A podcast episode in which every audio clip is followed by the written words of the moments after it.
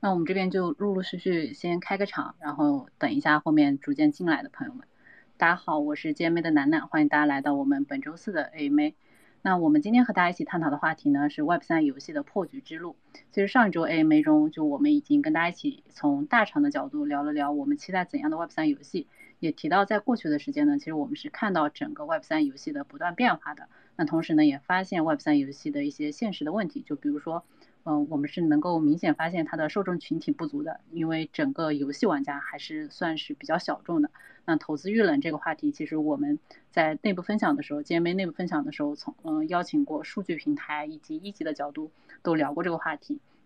还有就是经济模型难以摆摆脱这种庞氏的属性，包括一些游戏外挂的现象。那今天呢，我们就邀请了几位嘉宾一起沿着这个话题继续交流一下我们 Web 三游戏的破局之路，详细的跟大家讲一讲从 GameFi 到 Web 三发生了哪些变化，那 GameFi 游戏为何频频走入死亡螺旋，以及 Web 三游戏的破局之路究竟有哪些。呃，我们一会儿呢会先请咱们的嘉宾跟大家打个招呼，做个简单的自我介绍。在嘉宾们做自我介绍的过程中呢，也请台下的听众朋友给咱们的嘉宾点个关注，关注一下咱们台上嘉宾的推特账号，锁定他们更多精彩的内容和观点。看一下嘉宾都到齐了，那我们就按照海报上的顺序来，呃，依次请嘉宾们跟大家做个简单的自我介绍。我们先欢迎来自我们 JMA 的投资经理易。哎，Hello，大家好。然后今天给大家来分享一下我对呃 GameFi 到 Web 三游戏的一些转变和一些看法吧，谢谢大家。好的，谢谢丽。呃，丽他是我们 GMV 的投资经理啊，我们最近很多研报的主笔人都是丽，所以大家也可以关注一下他。嗯，请来自呃，请凯瑞老板。好，各位听众，大家晚上好，我是凯瑞，来自于麦普和 Toco，我们是一个跨链互操作协议。主要是想给 GameFi 呢提供这个全链部署，提供一系列的组件和支付方面的组件。谢谢大家，谢谢楠楠。好的，谢谢凯瑞老板。那非常感谢凯瑞老板，凯瑞老板其实基本上是我们 JV 的常驻嘉宾了。然后也感谢凯瑞老板每一期的分享和参与。呃，下一位欢迎咱们呃来自 US 网络生态基金的 Murphy。Hello，大家好，我是 Murphy，我来自 US 网络基金会。那今天也很开心在这里跟各位比较专业的老师哈一起交流。那我们主要是呃做资金、还有技术、还有运营方面的一些支持的，是专门针对 US 的。然后 US 生态现在是归我们基金会管理，然后我们是未来三年是决定向。区块链相关的一些公司，然后来投资一亿美金的。然后我们这边是最近也在积极的去筹备和开展一亿美金基金的呃 ENV。那这个基金我们呃之后将主要是投资在。呃，US 上面创建还有搭建这个创新方案的 Web3 的项目和企业家，那我们呃近期初步会有两千万美元的一个布局，然后布局赛道就就在 GameFi 这个赛道，所以今天呃我我过来呢也是想跟大大家就是交流一下这个 GameFi 方面的一些啊专业，多向各位嘉宾老师取取经这样子。好，谢谢主持人。好的，谢谢墨菲。那如果咱们今天的听众当中有一些跟 GameFi 相关的项目的朋友，也可以来呃联系一下墨菲他们。那下面欢迎来自我们链茶馆的 CEO Galen。啊，大家好，我是嘉伦。呃，我们有一个 Web 三媒体叫链茶馆，然后我们呃，我传统的有一个游戏媒体叫游戏茶馆，所以在游戏行业做了十年，呃，一直也比较关注整个 Web 三游戏吧。我们自己也是这个。Web 三游戏的玩家，希望今天能看到一些好玩的 Web 三游戏。好，谢谢。好的，谢谢谢嘉伦。那我帮嘉伦他们补充一下啊，嘉伦他们四月十一号呢，在香港也举办了一场关于 Web 三游戏未来的香港答案线下活动。那如果对这个活动也感兴趣的话，到时候可以在香港那边参加一下他们的活动。那最后就欢迎我们的老朋友大成。Hello，Hello，感谢楠楠。大家好，我叫大成，是炼油 Big Time 的中文区负责人。Big Time，如果大家还不熟悉的话，可以先看一下我 pin 在最上面这个视频。我们是一个高品质的 MMORPG 游戏。那我们的出现其实就是为了解决 Web 三游戏的问题。然后破局之路的话，我觉得我们是一个方向吧，就是把游戏品质做好，然后去传统游戏圈做推广，拉游戏玩家进来玩，进来氪金。然后他们刻的这个金就是啊，买的那些道具呢，又是游戏里面的打金者，就是生产者来制制造产出的。所以这就是一个比较真实、比较健康、可循环的经济模型。好，详细的我等会会展开。今天很高兴跟各位嘉宾在这里交谈这个话题，嗯，感谢。好呀，谢谢大成。那就像大神讲的，好像提到炼油的代表作，肯定就不得不提 Big Time 了。那我知道 Big Time 好像最近也有很多的动态更新，那稍后马上发币了。对，大神跟我们分享一下。嗯，好呀，那前面其实。在活动刚开始的时候，我有简单的跟大家讲一下我们今天的流程嘛。那主要是提醒一下大家，就是说我们大概半小时之后就会进入到自由讨论的环节。那如果大家对我们今天的话题很感兴趣，想要参与到我们今天讨论之中呢，可能可以稍微先等一下。同时呢，我也声明一下，就我们今天分享的所有的信息和内容均不构成对任何人的投资意见。加密市场是一个波动非常大的市场，所以还是要提醒一下大家，投资有风险，请大家谨慎对待。那我们就正式进入到咱们今天的分享环节了。那我们第一个话题就是从 GameFi 到 Web3 游戏发生了哪些改变？其实我们开场的时候就提到，就是说我们在上周讨论我们期待怎样的 Web3 游戏的时候，就已经提到，就是说我们的确是看到了过去的一年整个 Web3 游戏它不断的发生变化。那这种变化呢，就是有好的一面，也有不好的一面。今天因为我们很高兴能够请到咱们生态项目玩家等不同身份代表的这种嘉宾一起来交流这个问题嘛。那这个问题就，呃，也想跟嘉宾们一起交流一下，想先请教一下来自咱们 US 网络生态基金的莫菲。好的，好的，谢谢主持人。那关于这个问题，呃，我这边发表一下我自己个人的一些看法吧。那呃，虽然现在我们 GameFi 的一个行业里面，呃。仍然是一个比较一个小众的板块吧，但是今年开始，像我们各大基金的一些机构啊，还有一些投资方，其实都已经开始重点关注这个赛道了。那之前从比较初代的 GameFi 到现在的一些 Web3 的一些游戏的话，还是发生了比较大的一些改变和进步的吧。那像我们之前初代时期的一些 GameFi 玩玩家的话，基本上都一些。嗯，靠投机啊，还有就是花这个大量的时间和精力放在这个游戏里面，通过搬砖的这个方式来赚取呃用户的一个收益的。那其实这样子游戏本身对用户而言，它的可玩性是非常低的。那在初期的 GameFi 的这个呃产品的这个品质，包括这个画面啊，包括这个流畅性方面，大家其实呃如果是 GameFi 的老玩家的话，其实也也也是有一些体验的。嗯，那游戏的这个体验在 GameFi 初期的这个发展阶段的话，基本上可以算是比较差的。然后游戏的活力也比较差，流通性的话，可能在爆发的初期会比较好一点，但是流动性基本上，呃，也撑不过个一年半载吧。就是大部分的这个链上的链游。所以，呃，相关的一些游戏代币的系统也是比较脆弱的。那大部分玩家他纯粹就是靠这个奔着收益来的。那可能初期就是基本上也不会说，呃，因为这个游戏的体验特别好来玩这个游戏，基本上都是呃奔着投机来的。那如果说呃没有其他层面的一个绑定的话，嗯，其实很难留住用户。嗯，通过早期的这些 GameFi 项目的一些表现哈，那早期的 GameFi 项目其实它的一个呃归零，还有这个跑路的风险也是比较大的。呃，那后面这个炼油赛道的这个发展呢，其实呃 GameFi 项目也在慢慢的去提升，然后总体上呃从这个画面呀到这个体验感都是更加呃吸引人的，然后这个操作这个流畅度也是有了明显的一个进步的。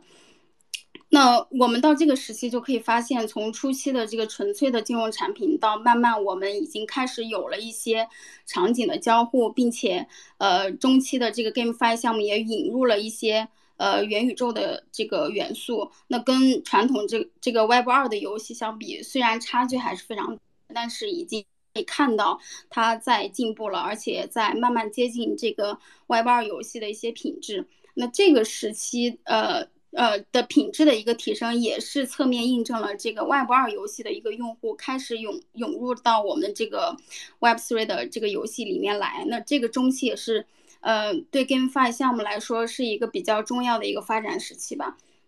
嗯，但是我个人觉得，嗯，发展到中期的时候，我们用户的一个进入的门槛可能还是没有得到一个很好的一个解决，相对来说门槛还是比较高的，包括技术啊，包括操作，然后钱包啊链接这一块的。嗯，那那现在的这个 Web 三呃游戏的话，它其实嗯。如果想发展的好的话，应该更倾向于我们呃传统的一些游戏和新游戏的一些玩法呃相结合吧。那比如说我们呃现在的一些大部分的 GameFi 呃基本上也都慢慢引入我们的图片呀，包括影音、视频这些的，还有一些呃比较优质的一些内容，然后。呃，但是目前缺失的还是比较有说呃有说服力的那个 IP 吧，可能 IP 算是不管在哪个行业，传统啊也好，还有 Web3 也好，呃，都是一个比较核心的一个重点。呃，如果说我们能再通过升级一些内部的经济模型，呃，来做我们呃炼油的一些项目的话。其实会更好。那如果再能实现我们通过社区自治的方式来做项目，那比如说用户可以呃在不同的游呃游戏之间实现自己的社区自治，然后在不同的游戏之间实现那种无障碍的一个交流、一个交互的话。呃，当然，这个可能涉及到跨链，可能这个说的就有点杂了。涉及到跨链的话，可能还是比较复杂的。但是这是一个比较理想的情况，就是不同游戏之间，用户可以实现无障碍的这个交流和交互。那我觉得，如果能呃差不多能做到这些的话，Web 三的这个游戏还是会实现一个质的飞跃的。嗯，这个就是我自己个人的一个观点吧，可能比较浅薄，好，可以听听其他嘉宾老师的一些见解。好，谢谢主持人。好的，谢谢墨菲。墨菲他其实不仅仅跟我们讲了发生了改变，还提到了就是 Web 三游戏的一些问题，包括他也提出了一些解决方案。那我我想听一下嘉伦老板，你关于这个问题有什么样的观点和看法？呃，就是。嗯，其实本身我我我是不是特别喜欢叫 GameFi 这个叫法的啊？但确实因为，嗯，DeFi 那一波火了之后，然后带其实是带动了这个游戏，然后当时出现了一个新的概念叫 GameFi。嗯，本身它是一个好呃是一个挺好的方式，就是让很多人不玩游戏或者不会玩游戏的人也可以进来，就是他通过这种自家挖矿的方式嘛，然后再加上。呃，把这个 DeFi 的那种乐高套娃的模式带进来，它就很快速的把这个用户量做起来了。呃，但同样其实也能看到它带来的弊端，就是呃，这个大量的这个打金挖提卖的人进来之后，快速的把很多游戏内的这个经济系统是就破坏掉了，它就带来的就是游戏的呃，也是快速的就崩盘嘛。呃，所以它相对来说，我觉得有好有坏吧。就好处可能就出现了像，啊阿谢这种一个现象级的头部的游戏，然后带动了大量的这个资本，不管是 token fund 还是风险投资，呃进来去投这个游戏相关的项目。呃，但但带来的坏处就是，呃，同样的像这个 DeFi 一样，就是它火了之后，呃一大堆的这个。呃，这完全是靠各种各样的二次挖矿的方式冲起来的 KOL，它是很快就塌掉了嘛，所以导致这个用户，呃，用户对这个整个游戏这个领域会有一点失去信心了，啊，这个就是是说是另外一个不好的，呃，但是呃，慢慢的，现今年看到一个比较明显的趋势，就是其实不管是开发者还是投资机构。呃，都意识到这个问题了，所以他们，呃，会开始我们说都在提各种各样的可玩性啊，还有提这个，呃呃，提提提叫什么 play to own own，呃，就是不是挖挖矿的一些模式，是，呃，因为游戏好玩，然后留下来，留下之后，游戏内的这种经济系统形成一种循环，嗯，但现在还没有看到，反正是我们目前还没有看到一个。比较好的这个游戏内形成一个很良性生态的这种游戏，呃，但是像最近一段时间，应该包括像 Big Time 应该也出了快一年了吧，就是类似的这种游戏，应该慢慢的都在开始逐网上线了啊，呃，这个是我们比较期待的，就是呃，就在如果如果单个游戏它能够。呃，通过这种 token NFT 的形式，呃，形成一个很好的内循环的话，呃，那么我觉得这个赛道才算是一个真正的赛道。嗯，就是如果对比 DeFi 的话，其实就就会发现，DeFi 虽然呃也是一样的，也是这个有很大的当时有很大的泡沫啊，就几乎所有的呃二二池挖二池的这种 DEX 啊，后来全部都塌掉了嘛。啊，但是呢，它最终还是留下来了，像 Uni、像 Compound、Avi 这种，已经成为了整个的链上的这种基础设施了。呃，但是游戏其实我觉得现在还是没有，还是没有，所以，呃，就希希望今年能够出现一些吧。呃，我就说到这些吧。好的，谢谢嘉伦老板。那嘉荣老板已经提到 Big Time 了嘛？那我们就直接请大成来聊一聊，就是你觉得从 GameFi 到 Web 三哪些东西发生了变化？包括就是我感觉 Big Time 也出来很久了嘛，你们整个游戏，嗯，在整个呃出来的整个发展的过程中，有没有哪些改变？嗯，OK，变化很多很多。呃，GameFi 的话，主要就是其本质资金盘啊，Play to Earn。那像 Web 三游戏，它的范围就更广了。除了有 GameFi 的话，还有别的。像我们这种，我们从来不说自己是 GameFi，我们说我们自己是 Free to Play，Play and Earn，就是免费玩，边玩边赚，而不是只为了赚去玩。那从今年年初开始到现在，很多的高品质游戏出来了，所以最大的区别就是 Web 三游戏的游戏性会比传统 GameFi 高非常多。然后我这边就认识很多家了，啊，有像艾尔登法环的，有像 CSGO 的，有像暗黑的，我们有像魔兽的，就是你会发现，应该从今年下半年到明年这样，你会发现很多 Web 二有的这些大作啊，都会有一个 Web 三的版本出来。然后这些版本呢，我很多都玩过，要么也看过视频，就是呃，游戏性啊、画面什么的都不会比他们差太多。就是差一点，那是因为没有开发完，所以我觉得啊，游戏品质会越来越高。游戏品质高了之后，就会有一个好处了，就是他玩家不再只是想要过来赚钱的玩家了，而会是有越来越多的游戏玩家、氪金玩家在这里面花钱。花了钱的话，这个游戏就会很健康了，就像我们一样，我们现在已经有不少玩家在里面花钱了，氪金买皮肤，看起来更帅。啊，那他买的皮肤就是其他打金者造出来的，这就是我们的这个这个方式。然后还有一点就是，呃，也是这个经济模型吧，大家其实都大同小异，游戏都是免费玩的，然后里面都是弱化这个打金的感觉，然后降低打金人群的比例。就像我们未来打金人群会控制在百分之二十以下，然后最后。还有一个点就是会有更多的这个，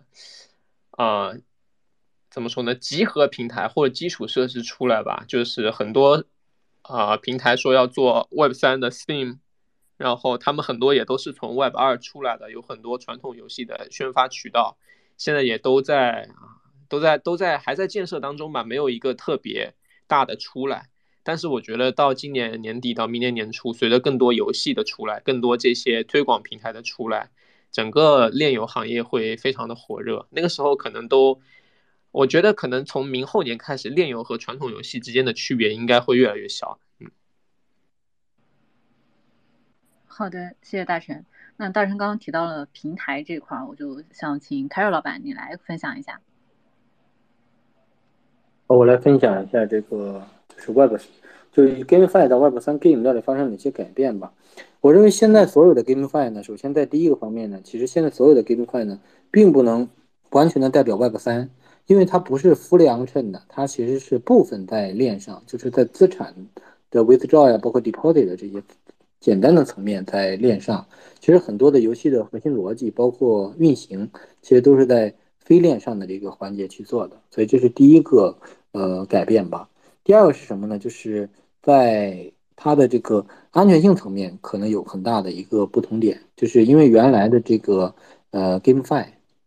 其实也不是原来，就是现在的 GameFi，因为有一些在链下的这些部分很多在操作嘛，所以这个部分其实对于这些很多的核心的逻辑啊，包括资产的所有权，并不是完全的归属于用户的。其实用户对资产可能只是有部分的所有权，或者是不是百分之百的掌握这个所有权。游戏的这个生产商或者制作商还是有很多的这种权限，是可以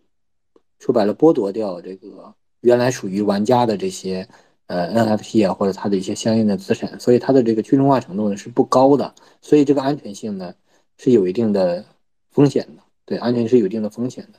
第三个呢是什么呢？就是说这个多样性的多样性的这个层面啊，可能也有一定的不同。就是原来的这个原来包括现在在运转的大部分的 GameFi，其实它很多呢是一种呃单链，或者是一个单纯的一个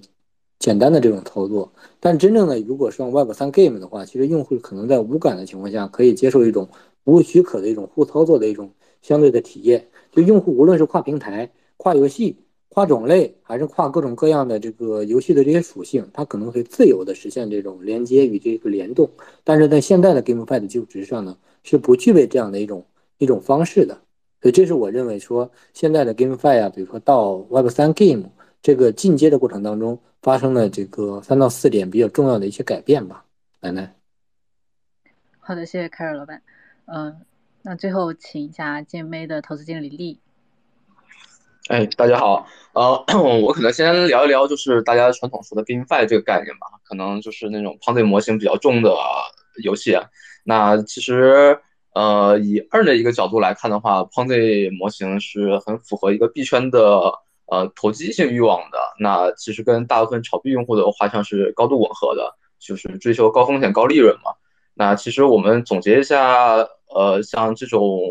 以 Earn 为核心的。游戏的用户画像，那就是有时间，然后经济条件首先也还不错，然后能承担风险嘛，然后也愿意尝试高风险博弈，然后并且懂得一些金融性常识，比如说币圈的金融系统或者说宏观经济，啊，还得再懂一些区块链技术。那其实这个就是在挑选，就是能成为就是以二为核心的合格的玩家，其实就是一个优秀的交易员。然后以及这些优秀的交易员，然后和一些大量投机客，那所以说就导致呃，就是我们以传统的 N 为核心的一个 GameFi 经常容易崩盘的一个原因。那其实从今年来看的话，大多数呃区块链游戏就是把之前的叙述模型开始转述向到 Play for Fun 这个概念往上转嘛，就是以游戏性为主。那其实。就不光是这一点吧，那其实，呃，那就是现在区块链游戏是想往就是传统的 Web 二里面的用户玩家，然后进行吸引和呃迁移嘛。那其实现在来说的话，我体验下来，像刚才大川也有提到很多游戏，呃，那现在他们的一个体验版本下来，我觉得可能还很难以做到，就是真正去吸引这些玩家。那首先去用户学习成本就不用说了，就是现在也有一些解决方式，而且我觉得这个也是不可避免的，毕竟你是需要一些呃区块链的那个去中心化性的嘛，那是没有办法的事情。那以及现在可能更重要的、更也是更急需解答解决的两个问题吧，就是一些玩家的基础用户体验。那像我体验下来这些。就是新上线的一些呃大作游戏嘛，那给我的感觉操作体验下来是非常差的。就在传统的 Web 二游戏里面，甚至可以说是一个就是半成品，可能都算不到的一个产品吧。呃，所以说，如果我作为一个 Web 二玩家，然后来体验到这种游戏产品的话，我说实话不是为了嗯我是没有什么太太大兴趣去去体验。完整的就继续体验这些游戏的，那如果不是为了就是为了好玩，那我要继续玩的话，那肯定就是又剩下的就只能是投机和这种交易员嘛，那就又回到了好像是整个就是区块链游戏又是一个投机性产品的一个问题上了。那可能另外一个方面的话，对于普通玩家来说的话，就是现在的这个入场价格太贵了。那可能一些游戏啊，初始消费可能就得十几刀。那可能后续的话，就随着游戏玩的人越多，然后这个这个不知道这个就是游戏内数值做的怎么样。但是我觉得，呃，一定要让大让这个基础消费品价格下来之后，然后才能让一些呃可能传统玩家才能有兴趣跟动力进来嘛，不能说呃就我经常玩随便玩一玩买套装备就可能得千刀几百刀这样的入门门槛太高了。呃，说这就是我目前对于现在一些呃新做的一些看法，跟我想说的一些问题吧。谢谢大家。好呀，谢谢丽。那我们今天嘉宾其实从第一个问题就能够听得出来，就是咱们对于呃炼油赛道真的是非常的了解，然后也提到了很多它除了改变之外的整个赛道的问题。那我们就直接进入咱们今天的主题，就是 Web 三游戏的破局之路。因为这两年呢，其实就是我我观察下来，咱们炼油作为加密市场的一个细分领域啊，就是包括整体的经济环境也好，或者很多黑天鹅事件也好，其实嗯，不管是从融资的情况，还是玩家受众，包括一些活跃的，就是游戏活跃数据，就是种种的角度来看，好像就我观察下来，炼油市场表现其实不算特别的好。那我正好今天咱们几位嘉宾都深耕炼油赛道嘛。我们就直接聊一聊这个话题，就是从你们的角度说，呃，聊一聊 Web 三游戏的破局之路有哪一些，就直接进入到咱们今天 AMA 的主题，然后也从这个话题开始呢，就是我们进入到自由交流的环节。如果台下的听众对今天的话题，或者是有什么想要跟台上的听众有互动交流的，也可以申请发言，一会儿我给你们开麦。那这个问题呢，想要先请教一下嘉伦老板。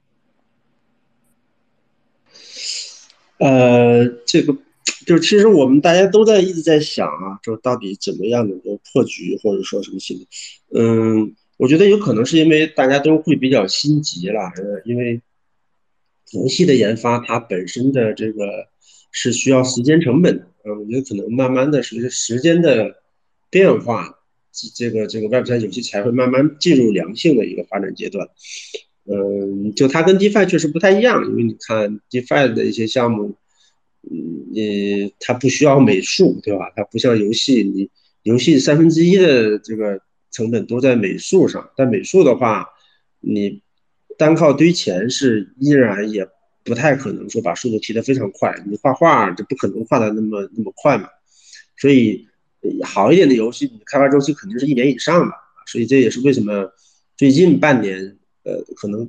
大半年吧，就是呃，从这个阿谢。慢慢慢慢崩盘，然后到其他的游戏都不行了之后，那个就一直这这个后继乏力吧，就没有什么真正的游戏跟上来的。我觉得这这是一个这个深层次的原因。当然还有原因就是，呃，怎么能够跟这个经济模型更好的配合？这个我觉得可能大家都还在摸索，还嗯，就是原有的那种模式其实是比较明显的，呃，它实际上是一个类庞氏的方式嘛，那么。先进来的人赚后进来的人的钱，那然后，呃，进来的人越多，会导致这个这个价格被推的越来越高。那那那庞氏的话，就高到一定程度就没有人再进来了。没有新人进来的话，前面人赚不到钱，然后就会抛抛了之后，就它就有一个断崖式的下跌嘛。那跌了之后，就是跌跌了那么多，可能新人更又更不敢进来，所以导致这个就。这个游戏就肯定会崩掉了。那，呃，所以说现在的这些新的游戏，大家可能都还在摸索。我觉得这可能也是为什么像这个 Time 这种测这么久，还有去年我们看到的那些融了钱的，而且融了不少钱的游戏，迟迟都没有发布去上线。呃，这可能也是另外原因吧。嗯，但这这个月其实还是能够看到一些游戏开始去要做一些测试啊，呃，到上线。呃，游戏本身就是因为这种类型，其实说实话，我觉得是还没有谁没有历史成功的先例，我到现在都没有一个案例，就肯你至少从目前看，你不可能去对标阿谢，不可能去对标斯泰芬，因为那个模型已经被证明是有问题的。那那没有没有对标的可言，就只有游戏运营过程当中一点点去上线去摸索。呃，但是我觉得从模式角度，大家可能会有这样一个共识，就是，呃，游戏内应该是有一定的、有足够的可玩性，然后导呃形成的这个生态，就是一部分的大二玩家他是付费的，他是呃就是为了花钱去玩的爽，呃，然后可能不会考虑赚钱，呃呃，然后另外一部分玩家呢，他可能要平衡一点，他一边去花钱，然后一边又考虑回收，呃，这个赚钱，然后还有一更大部分玩家就是纯纯的，就是有点像这个游戏民工，我就是 play to earn，我就是给这些大鲸鱼玩家打工的，就是，呃，有有钱的玩家呢，他为了节约时间，我要快速升级，我快速去霸榜。那么他就可以花钱去买，然后这些游戏民工呢，那我我是有时间，呃，那我就可以去每天去帮你去打材料，啊，去刷这些，比如说稀有的装备等等这种方式，然后刷出来我们就就卖给你，这样就能形成一个比较好的一个良良性循环啊，呃，然后这个稍微的克制，呃，就是游戏设计上可能更加克制的去各种。fi 的部分就是挖矿，呃，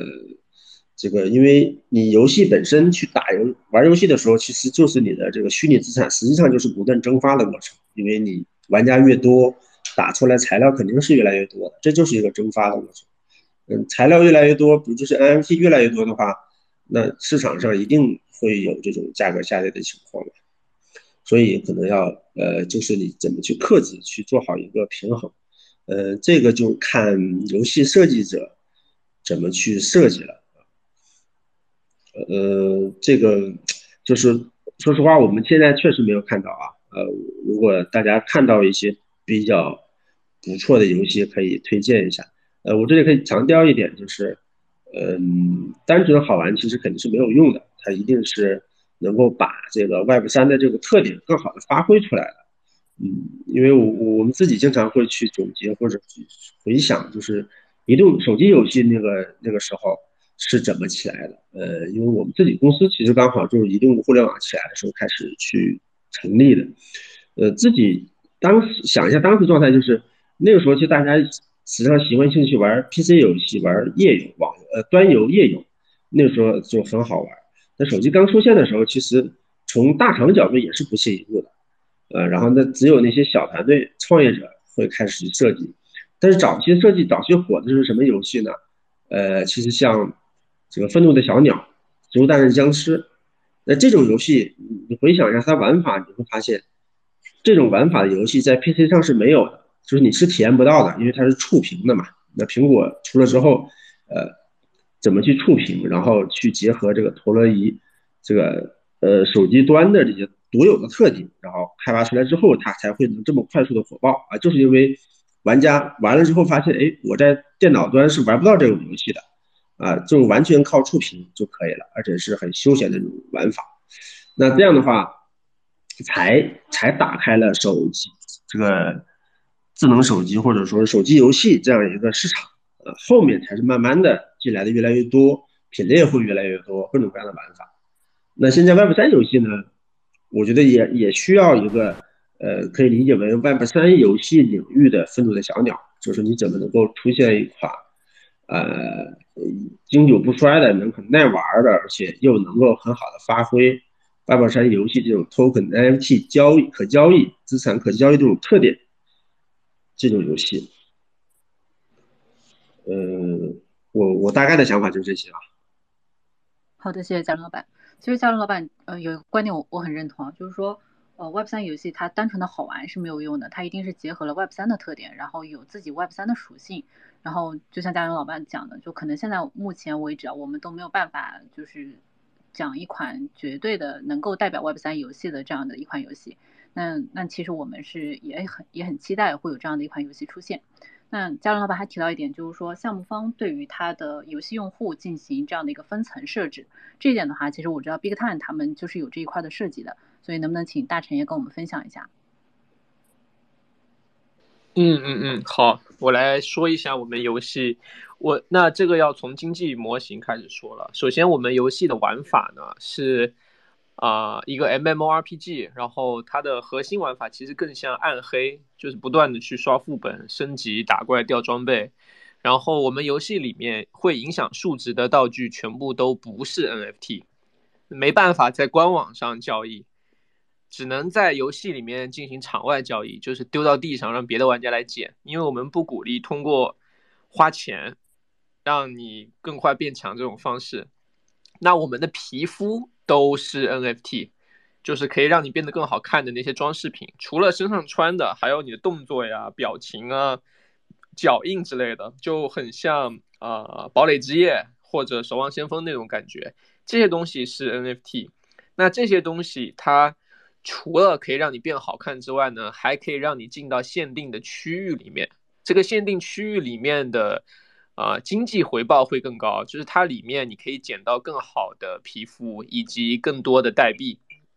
那我们未来游戏里面会有四类的玩家，第一类就是打金者，然后我刚才有说，我们的打金者比例会限制在百分之二十以下。因为一旦高于百分之二十，整个游戏的庞氏属性就会非常高，所以我们会控制。具体控制方法有很多啊，其中几个几个现在确定的就是这个打金者，它产出皮肤和代币是需要一个工具的啊，这个工具数量是有限的。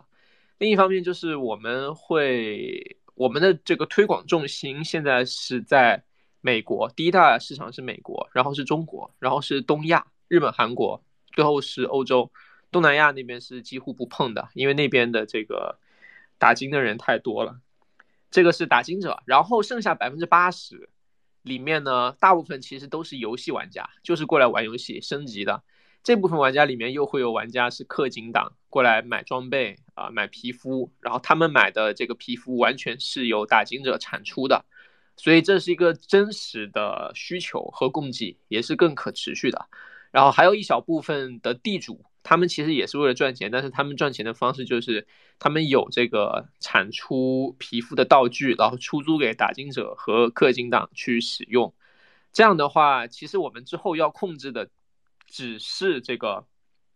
打金者的比例就行了。我们没有强调说一定要在某一个时间点有多少几十万的用户，当然人越多越好，人越多的话，二级市场交易多，我们钱赚的也多嘛。但是我们这边关键就变成了这个，啊，控制比例。怎么控制比例呢？就是除了啊控制他们的数量之外，还要拉来更更多的氪金党，就是靠传统游戏的运营，就是不断的新增游戏的内容，然后不断的去做推广，这样。其实这个又回到了传统游戏里面去，这样是一个比较健康的方式吧？我们觉得，然后我可以说个真实的例子，就是我们游戏是内测。接近一年了，也是去年四月份开的。然后我们早期的很多玩家到现在还一直在玩。那早期的他们其实进来玩的成本是非常高的，那时候金卡一张最高接近一万美金一张。然后因为能掉落很多 NFT，能卖很多钱嘛，所以那个时候很贵。那他们到后面暴率降低的时候，还有一部分人在玩。那他们现在考虑的就不是什么东西掉出来能赚钱，他们就会去。就是就就去升级，每天晚上凌晨了还在组队打怪升级，就是为了自己变得更强，然后每天在研究什么技能搭配什么技能，就是这样的，就是一个比较好的转变吧。然后随着我们游戏越做越好，这一部分人会越来越多，就是这样。嗯，我说完了。好的，谢谢大成。那关于咱们游戏的破局之路，然后大成你有什么想要补充的吗？我就是还是游戏性了，Big Time 就是围绕游戏性，然后就是推广方式了。Web 三的推广当然一直在做了，比如说现在这个 AMA 就是了。但是我们这个季度的重点其实都已经移到 Twitch 上面去了，就是传统游戏直播平台。我们在招我们的直播团队，然后之后这个重心会越来越往 Web 二去移。Web 三其实很简单，就是你只要外边用户多了，你币价涨了，你自然会来很多用户。所以我们之后的。对我破局就是去做传统游戏的这个推广方式。好的，谢谢大全。那其实我们这边一直会针对不管是炼油也好，或者是项目也好，聊一些就做一些内部分享嘛。然后昨天晚上跟那个 丽分享的时候，丽提出一个观点啊，他说现在很多 GameFi 游戏其实就是在培养二级的 DeFi 交易员。他这个观点我当时听了之后就觉得，嗯，是很有意思，所以也请丽来跟我们分享一下。因为其实我他前面也讲到嘛，就是说如果单纯的从游戏性的角度来说，目前基本上整个 Web 三的游戏对于他而言其实是没有什么太大吸引力的。但是如果就是我们聊到 Web 三游戏的破局之路，除了游戏性之外，是不是还有一些其他的点？那请丽来跟我们分享一下。哦，好呀。那其实刚才呃，嘉文老板也说嘛，然后我们想打造一个其实有 Web 三特点的一些游戏。那其实呃，也就是呃，其实我觉得从确权性来说的话，可能有一个比较明确的方向。然后呢，就是一个创经济呃创作者经济的一个模式。那其实。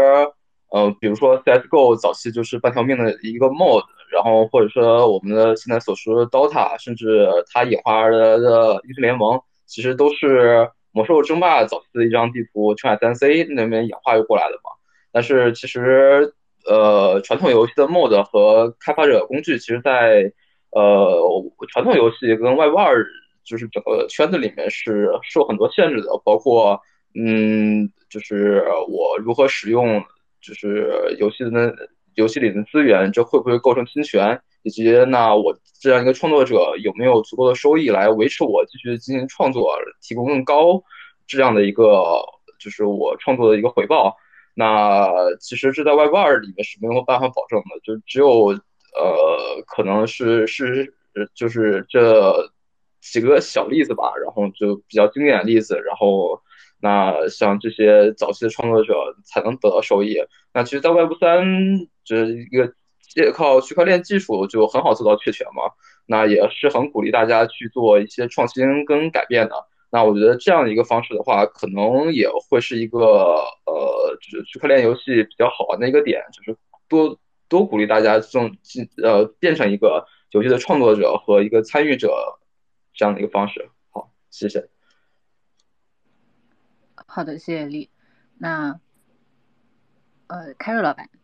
你前面讲到了就是呃这个过程中的几个几个几个变化嘛，那我们聊一下破局之路，也听一下你的想法和观点。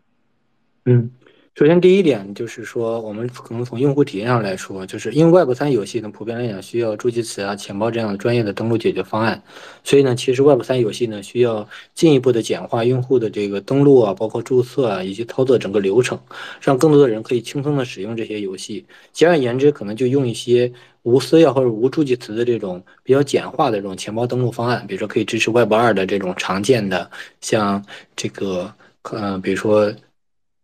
GitHub 呀，或者是 Twitter 啊、Facebook 呀、邮箱啊等这样的登录方式能够进来，帮他生成一个钱包，然后呢，让他能够体验到游戏这里面的这个流程，这个呢可能是最重要的一点。第二个呢，就是说在性能方面的话，因为 Web 三游戏的有很多的这个资产，包括数据呢，都是存储在区块链上的，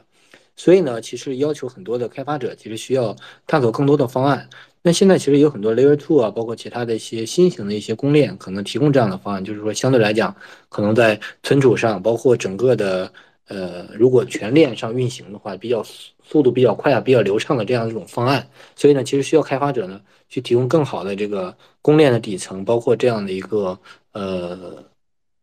存储存储优化的一种方案吧。对对对，让很多的游戏数据能够完美的存储在这个区块链上。对，对，第三个是什么？就是说，我觉得像这个 Web 三的游戏要破局的话，它要戒除到对于 Web 二里面游戏运营的逻辑。在 Web 二里面呢，其实是有中心化的分发机器给大家去做流量的分发和用户的分发的。但 Web 三里面呢，其实大家都是社区分裂，呃，分裂化的，或者叫怎么可组合性，呃，分呃碎片化的这种社区的这种业态。所以呢，Web 三的游戏的这个开发者，包括运营者，其实得得把这些碎片化的这些社区，还有这用户呢，呃，通过散的方式，但是呢，得集中起来，然后呢，统一到这个游戏里面导入，然后这样的话完让这些用户呢完成一系列的游戏用户那个游戏的一些操作，包括在游戏里面得到自己想要的这种所谓的玩啊，包括体这完美的这些体验，这样的话，其实可能相对来讲，可能会更好的促进这个 Web 三游戏的这个。破局，最后一点是什么呢？其实 Web 三的这个游戏呢，跟传统意义的游戏呢，有一个最大的不同点是，就是说 Web 三游戏其实还是要给用户一定的决策权和一个自主权的。所以在整个的 Web 三游戏里面，我们要更多的引入一些道呀，包括决策的一些机制，让用户能够参与到游戏内容的生产，甚至是，呃，游戏社区的运营，包括游戏的推广，还有这些专业的这些层面，其实才能帮助这个 Web 三游戏真正能够繁荣和发达起来。最后一点我想说的什么？其实 Web 三游戏想真正的破局，或者我们什么时候能见到 Web 三游戏真正的火起来？我觉得如果像 Web 二里面专业的这种投流模式，就比如说可以通过一定的经济投入，可以实现大规模的用户导入这样的方案，如果这样的方案能够在某一两款游戏上能得到大规模的实现的话，那我觉得可能就距离 Web 三游戏真正的爆发和破局就不远了。这是我的一个观点。谢谢奶奶。谢谢客人老板。我们先听一下那个来自 EOS 网络生态基金的 Murphy 来聊一下这个话题，然后之后我们再进入到自由交流的环节。好的，谢谢主持人。那之之前的几位嘉宾讲的都比较完善了，然后我这边的话就呃说一下我自己个人的一些见解吧。如嗯，我是觉得 Web3 的游戏如果想要去破局的话，我觉得还是首先要去降低它这个。呃，炒作噱头的一个效应的，因为之前的呃，像 Web Web 三的一些游戏，还有呃 GameFi 的话，它基本上都是一些呃风险比较大的一些项目。那如果说我们呃想要踏踏实实把这个 Web three 的这个游戏做好的话，那我们肯定首先要。呃，收敛一点，就是这个炒作的噱头，你要稍微给它降降温。那我们其实还是比较注重这个呃项目的一些技术，还有它的一个经济模型的。呃，这包括这个经济模型，前面几位嘉宾也都有提到。嗯，我觉得经济模型如果设计的比较好的话，它在市场上的一个存活率就会比较长。而且，呃呃，像我们基金会的话，它投资也是投资比较。就是品质比较好的，然后经济模型设计的比较好的一些游戏。那现在市场上的大部分的 Web 三的一一些游戏，它的产品质量，呃，说实话其实是不高的，它不够吸引人。那跟这个呃 Web 二游戏的一些呃比起来，它其实还是差距还是有一些的哈。但就是单单在这个品质上面去说，那其次的话就是呃比较重要的一点就是我们刚刚提到的。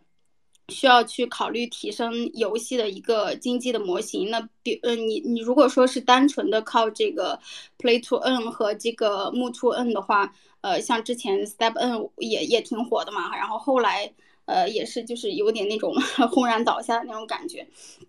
那事实证明，其实想要发展长期的话还是比较难的。那呃，因为这些模式它会提高这个用户的一个投资回报的这个预期。如果说你这个噱头炒得很高的话，大家就会对你的这个投资回报率会抱一个很大的一个期望。那这个投资回报率很大的话，那你项目的压力就会比较大。呃，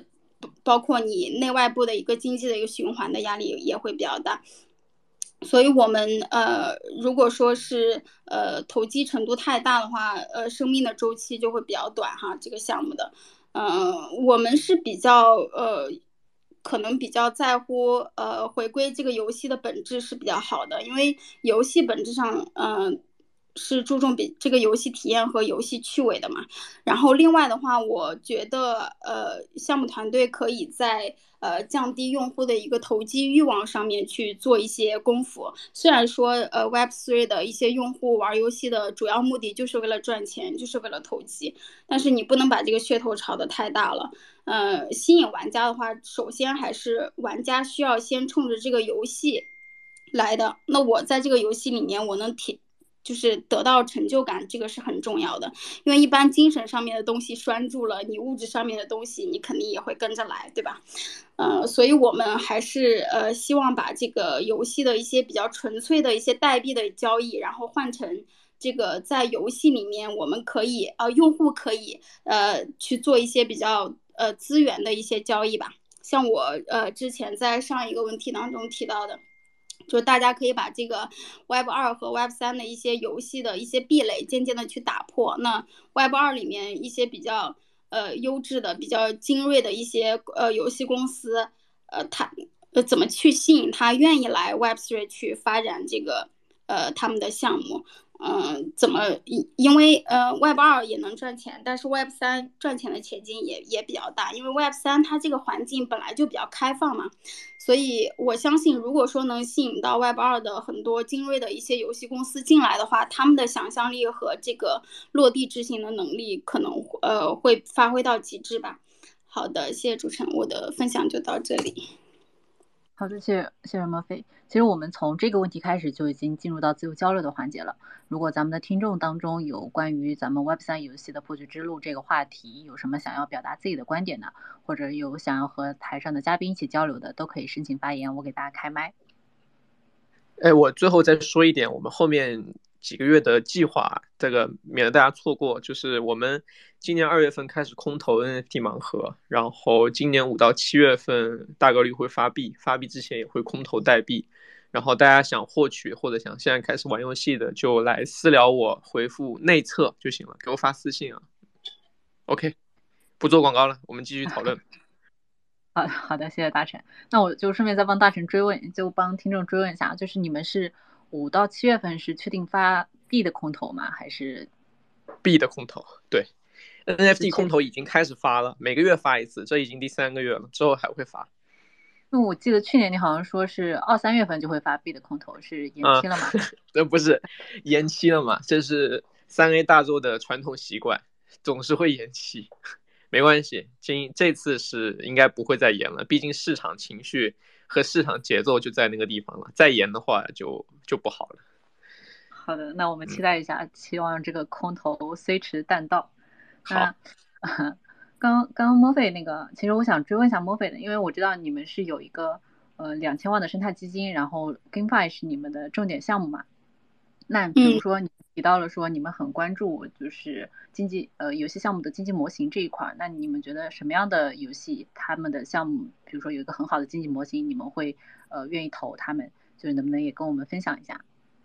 嗯，我我这边分享一个方向吧，因为我们两千万美金的这个呃投资标的基呃重点就是在我们跟发这一块儿。那我们呃投资这个项目的话，肯定优先会考虑团队的一个。呃，资质，然后包括呃，它的商业 IP，也就是它项目的 IP，呃，是否是成熟的？然后呃，包括这个项目内外部的一个经济模型，它是否是可以持续的？因为我们是比较在乎这个经济模型的。它经济模型如果成熟的话，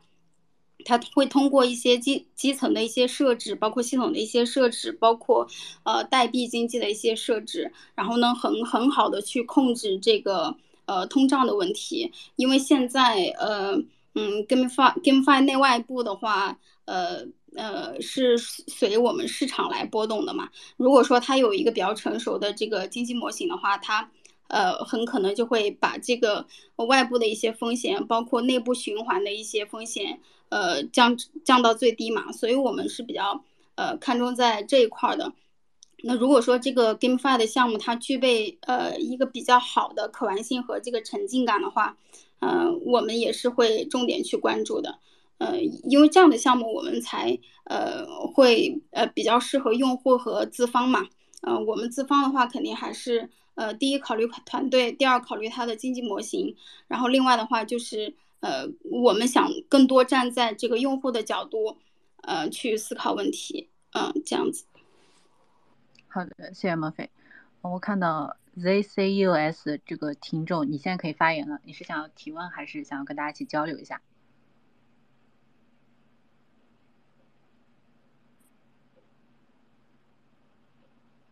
？Hello，我们这个新上线的朋友，你可以发言了。那如果你不讲话的话，那我这边就继续追问了。我看到台下有人就是说。推荐一款苹果手机外包用户能够玩的 Web 三游戏。那想嘉荣老板，你能不能先 回答一下这个问题？我感觉你们就是玩的游戏项目应该比较多，然后对游戏也比较了解。苹果手机？对，外包用户苹果手机，然后能玩的 Web 三游戏。哦，手机端，呃。是比较少，我最近一直在玩那个，还在玩 B 三 B N C 上的那个 Tiny，比较简单的。呃，其他的呃，我最近还在玩那个金呃金 The Servers 呃 Arbitrum 上面那个那个是没有币，然后现在都在测试阶段。嗯，其他类的我觉得都比较一般。呃，然后最近可能要上线的有一个模拟经营类的游戏吧，可以可以关注一下。还是要看个人，呃，这个你喜欢什么玩法吧？啊。但是你手机端肯定像 Big Time 啊，还有那个最近的那个 Apps World，你可能玩不了，那个确实没有办法。好，谢谢嘉伦老板。李，你这边有推荐吗？因为我昨天我们正好在聊那个 Mobox，我看它的那个网页平台上面是显示他们已经有一些手机的，就是下载方式了，我不太确定。哦，他们手机是能玩的，就是你能通过网页去玩他们游戏的。但是说你要下载某款游戏，我因为我平时使用的是安卓机，因为使用办公效率是比较高的，我就没有太在乎过这个问题哈。就是我印象中好像只有我之前参加过内测的一款游戏，是因为它还没有上线，是叫哦，嗯，哎，我忘了 Legend of 什么来着？是是是是是还没有上线，但是啊，所以这方面的问题我也不是很很擅长。哎呀，没关系，如果。就是大家对这个问题有自己的答案的话，晚点可以在我们群里面，或者大家可以加入一下我们 DC，看看我们 DC 群里面有没有哪些推荐的。嗯，下一个问题，我看这个上上台的朋友，你是想要发言吗？还是嗯不准备发言提问了？因为我已经给你申请发言了，我这边看到你是可以发言的。嗯，如果你不问的话，那我想 来问开热老板一个问题，因为开热老板前面提到就是说。你觉得就是如果 Web 三的用户他们整个投流模式出来的话，可能是整个 Web 三游戏的就是发展会是一个非常好的一个呃局面了。因为我我我知道就是现在很多项目他们去做市场推广的时候，包括整个 Web 三，他们还是以这种嗯不管是外发电还是更多的是这种资源互换，好像的确是嗯没有这种投流的呃模式出来。那你为什么会有这样的观点呢？因为我觉得这个投流方案只要一上的话，其实就意味着游用呃游戏从那个注册呀、登录，包括在整个使用体验过程当中是比较流畅的，或者都在获取用户这端呢，其实有比较简化的这种方式。这样的话，其实伴随着资金的投入的话，比如说我们按照一个 CPA 就一个注册多少钱这样的一种方式的话，那其实只要你有多少钱，你估计一下，其实能导入多少用户。但是前提建立在说，这个 CPA 这个 A 进来以后，从注册登录到最后面的体验，它是一个非常流畅的、非常简约的一种体验，而且有用户进来以后，可能是以比较简化的方式就能获得一定的所谓的，嗯，游戏里面的这种激励啊，或者福利啊，或者是得到某些所谓的游戏里面的这种，嗯，好的这些 NFT 的等等这样的一种模式。所以我觉得这种方式其实就意味着，这种出来之后，它并不是说就投流就好了。是说什么？就投流这个方式，如果大规模使用的话，就包括游戏用户的这个注册登录体验，包括游戏用户到那个游戏里面整个体验的过程，都是一种非常简便的，然后又比较有意思的、比较好玩的这种整个的这个体验过程。所以它并不意味着是就是投流，哎，投钱，然后呢能够带来用户这一端解决的，它是一个一整套闭环去解决整个问题。所以我就觉得投流这个方式，一旦说这些大型的游戏公司。就 Web 三游戏公司能够运转起来的话，那我觉得可能就意味着整套的流程可能就 Web 三的游游戏体验应该就就是非常非常好的一种状态。这是我的一个意见。对，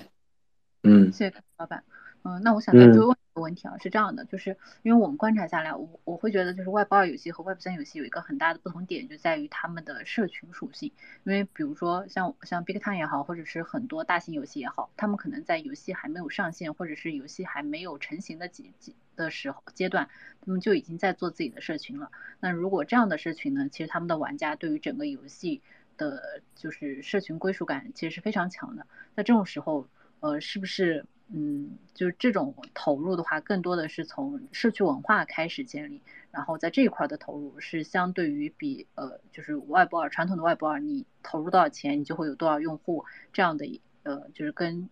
就外包游戏其实就不太一样的。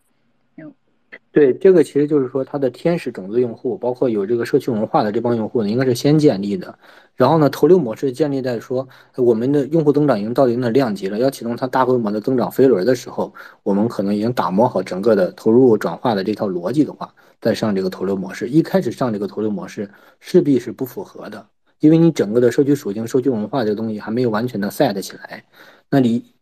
一上这个投流模式，大规模用户涌入的话，万一哪块体验还有一些 bug 等等这些问题，其实用户可能自然而然就跑了。所以得有一些初始的这个用户和社群的这种积累之后，再上这些专业的这种投流模式，可能会比较符合一些。那现在我看有很多的游戏其实也在做专业的投流啊，对。然后像那个经常在那个 TikTok，包括什么 Facebook 上去做这个专业的这种投流，但是呢，就是现在来讲，他们投入的量级，包括整个转化来讲，嗯，我觉得都是还是比较弱的，就还没有完全的起来，还没有达到所谓的 Web 二用户的那种，说一个投流能把一个游戏直接能打到非常高的这种 DAU 啊，包括很好的这种 ROI 产出的这样一个阶段，这个还有很长的路要走。但是，一旦说专业的投流能够上来，能让大规模的用户报的过来到 Web 三的游戏，那我觉得这个行业肯定就非常非常成熟了。对，好的，谢谢凯瑞老板，理解了。那我们现在是进入到自由交流的环节啊，看一下台下的听众有没有想要申请发言，跟咱们台上的嘉宾一起讨论的。呃，如果没有的话，其实我们今天时间也差不多了，那我们就最后一个小结问题。就是说，请呃就不作为投资建议啊。那台上的听众可呃台上的嘉宾可能就是一人讲一款你们最近在玩或者比较看好的 Web 三游戏，然后也顺便说说理由。嗯，大成你可以说你们的游戏啊，那就从大成开始吧。啊，我那那我肯定说我们的游戏了。呃，我们游戏怎么说呢？反正就。呃，马上就要空投，也要发币了啊！就是买在无人问津时，最近进来的新玩家也很多，然后我们更新速度也越来越快了，因为我们不停的在扩招我们的游戏开发，现在每六周左右会有一次更新，游戏内容的更新啊，新角色、新职业、新副本之类的，然后啊，之后肯定会越来越好玩的，就赶紧过来玩吧，嗯。好的，谢谢大成。那凯尔老板，你也呃推荐一款你最近在玩或者你觉得比较看好的 Web 三游戏，然后说一说理由。就我也想推荐 Big Time，因为其他的游戏我都看了比较水啊，对我挺喜欢这款游戏的。对对对，一直也在关注他的 Twitter。对对对，一直在关注他的 Twitter，就在 follow。对，嗯，OK，谢谢大家。好，谢谢凯瑞。那我顺便就帮 Big Time 和大成打个广告，因为。就是我们自己在聊项目的时候，其实也经常会聊到 Big Time，然后大家觉觉得很多项目发展的没有 Big Time 这么好，就缺了像 Big Time 这样的大臣。对，那嘉伦老板也请你。哇，楠楠太会说话了。去香港到时候请你喝几杯。好的，好的，我们香港见。那呃，嘉伦老板。呃，呃，不好意思，刚才嗯没走。走开了是说什么啊？啊，没关系，就我们最后一个小结问题嘛，就是因为前面就是也有朋友在提问区问，就是有什么推荐的游戏嘛？那我们嘉宾就每人推荐一款你最近在玩或者你觉得比较看好的这种 Web 三游戏，也说说理由，就不作为投资建议啊。哦。大家最近在玩的。我刚才提到了，就是那个叫 Zervers，呃，我刚才看有有人在我们群里也在发，他最近用户增长也比较快，呃。大家可以去搜一下，是一个在阿比，呃，就是他原来是在以太上面，呃，最近在跟那个呃穿车道合作了一下，然后用户稍微的增长比较快，呃，因为他现在还在测试阶段，然后那个还没有，呃呃，只是发过一轮 FT，呃，也没有发任何的币，呃，但现在就在现在这个状态下。用户量我看每天好像应该还有将近两千用户，呃，我自己每天在玩，所以在游戏内能看出来。呃，推荐的理由其实很简单，就是有一个是它的玩法比较简单，呃，它是这个可以理解为就是阿谢的一个升级版，就还是 RPG，RPG 里面然后会有 PVP，呃，就回合制的这个三 v 三的这种这种对战，那么然后有点类三 D 这种感觉，呃，一方面是。打动我一点就是，首先它这个对战的过程当中，简单的说呢，它不是简单的数值对战，就是我们知道玩游戏的话，大家肯定这种这种 PVE 的阶段都习惯自动战斗，让它自己打，就是因为特别耗时间嘛。但是这个游戏，呃，很典型，就是你你要自动打你是打不过的，就是你必须要手动，就是它在对战当中有点这个有很强的策略，呃，我我觉得有点。就有有点找回以前我们玩那个卡牌游戏的时候，玩那个刀塔传奇的那种感觉。嗯，你刀塔传奇是开创了战斗卡牌这种这种领域，就是因为当当时大家都在拼拼数值，就是我跟你打，其实简单的说，如果我战力比你强，我一定能赢。那么甚至都不需要直接跳过都能就可以了。但是它这个你是需要操作的，什么时候放大招，什么时候配合，这个是一个呃战斗过程当中的就很细节的一些东西。但是它现在完成度还是比较低的，所以我们还我就比较期待它后续的怎么能够把这个代币 NFT 还有这个 PVP 整体的能够整合在一起。另外还有小细节也是算是打动我这个小细节，就是因为我玩的是网页端，PC 端 PC 端的话，呃，我之前呃玩另外一款游戏的时候，用 PC 端经常就是总是玩不了，打不开加载加载不了，一直不知道什么原因。然后，嗯，我用同样的电脑在打开这个游戏的时候，它给我弹窗提示了，啊，提示了一下，呃，就提示很简单，就是我的网页浏览器没有打开那个 OpenGL。就是一个硬件加速的一一个呃图形处理的一个硬件加速的一个开关，它专门提醒了我一下，然后有教程步骤，我按照它那个教程去打开了我这个 Open 呃这个 GL，然后这个游戏就可以玩了。然后我原来那个游戏也可以玩，就是那我就觉得这个开发的团队其实对游戏的这个细节性的一些呃体验上的东西做的做的挺好的啊，所以这个算是我们我最近玩的比较多的地方吧。谢谢嘉伦老板。其实从嘉伦老板作为一个玩家来，就是说他推荐的游戏，然后喜欢的原因，就是也能反推一下，就项目方可以在哪些地方就注重一下，然后。就提到嘉伦老板，我顺便也帮他们打个广告，因为就是四月份的话，香港的 Web 三大会大家应该都比较，呃，就比较了解。我知道也有很多人会去。然后四月十一号呢，嘉伦老板他们在香港举办了一场关于 Web 三游戏呃未未未未来的香港答案线下活动。如果对这个活动感兴趣的话，也可以联系一下嘉伦老板。那下面一位呃我们 JMA 的投资经理 D。嗯，那其实我个人还是比较期待这一轮，嗯，就是就是呃三 A 潮吧，算是，呃几个就是我参加过内测的一些游戏，其实综合下来的话，可能我个人色彩比较偏重的话，我比较喜欢，呃 Zero 这款游戏，就是那个仿暗黑的那款游戏嘛，就总体下来的话，我。觉得它是完成度包括流畅度来说都是比较高的一款一款吧，